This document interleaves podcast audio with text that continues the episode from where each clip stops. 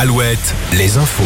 Nicolas Mézil, bonjour. Bonjour Arnaud, bonjour à tous. Entre 200 et 350 millions d'euros, c'est ce que vont coûter les dégâts liés au séisme qui a frappé plusieurs communes des Deux-Sèvres et de la Charente-Maritime, entre Niort et La Rochelle le 16 juin dernier. Une estimation de la Caisse centrale de réassurance qui va prendre en charge au moins la moitié de cette somme.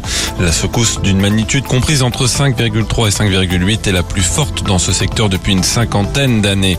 De nouveaux éléments découverts dans l'enquête sur la mort de Karine Esquivillon en Vendée. Un silencieux et deux chargeurs ont été retrouvés dans un cours d'eau de Maché. Ils appartiennent au fusil avec lequel Michel Pial, le mari de la quinquagénaire, dit avoir tué accidentellement son épouse à leur domicile. Il est mis en examen et placé en détention provisoire depuis ses aveux. Autre enquête, celle liée à la mort d'un adolescent en octobre à Sainte dans un accident de manège.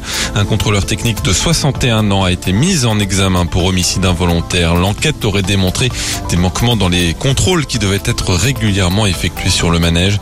Le couple de forains qu'il exploitait est lui aussi mis en examen dans cette enquête pour des manquements liés à l'entretien et à la maintenance de l'attraction.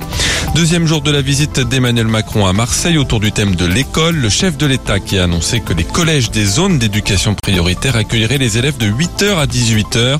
Mesure d'abord expérimentée dans la cité phocéenne, puis étendue à toute la France d'ici à 2027.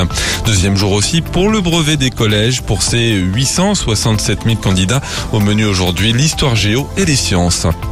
Le groupe Trois Cafés Gourmands se sépare, c'est ce qu'annonce sa chanteuse aux Parisiens, les deux autres membres de la formation n'ayant pas encore décidé s'ils poursuivaient l'aventure de leur côté. Mais avant ça, les Trois Cafés Gourmands vont débuter une dernière tournée qui se prolongera jusqu'en 2024. Le temps peu d'évolution avec toujours du soleil, un ciel un peu voilé ce matin mais sans conséquence. Des maxi entre 21 et 28 degrés. Et puis ce mardi, ce n'est pas un mais deux artistes qui sont invités sur Alouette. Mentissa ce matin de 7h à 9h avec Nico et Julie et Nuit Incolore de 17h à 19h avec Julien. L'info revient à 6h. Très bonne matinée à tous.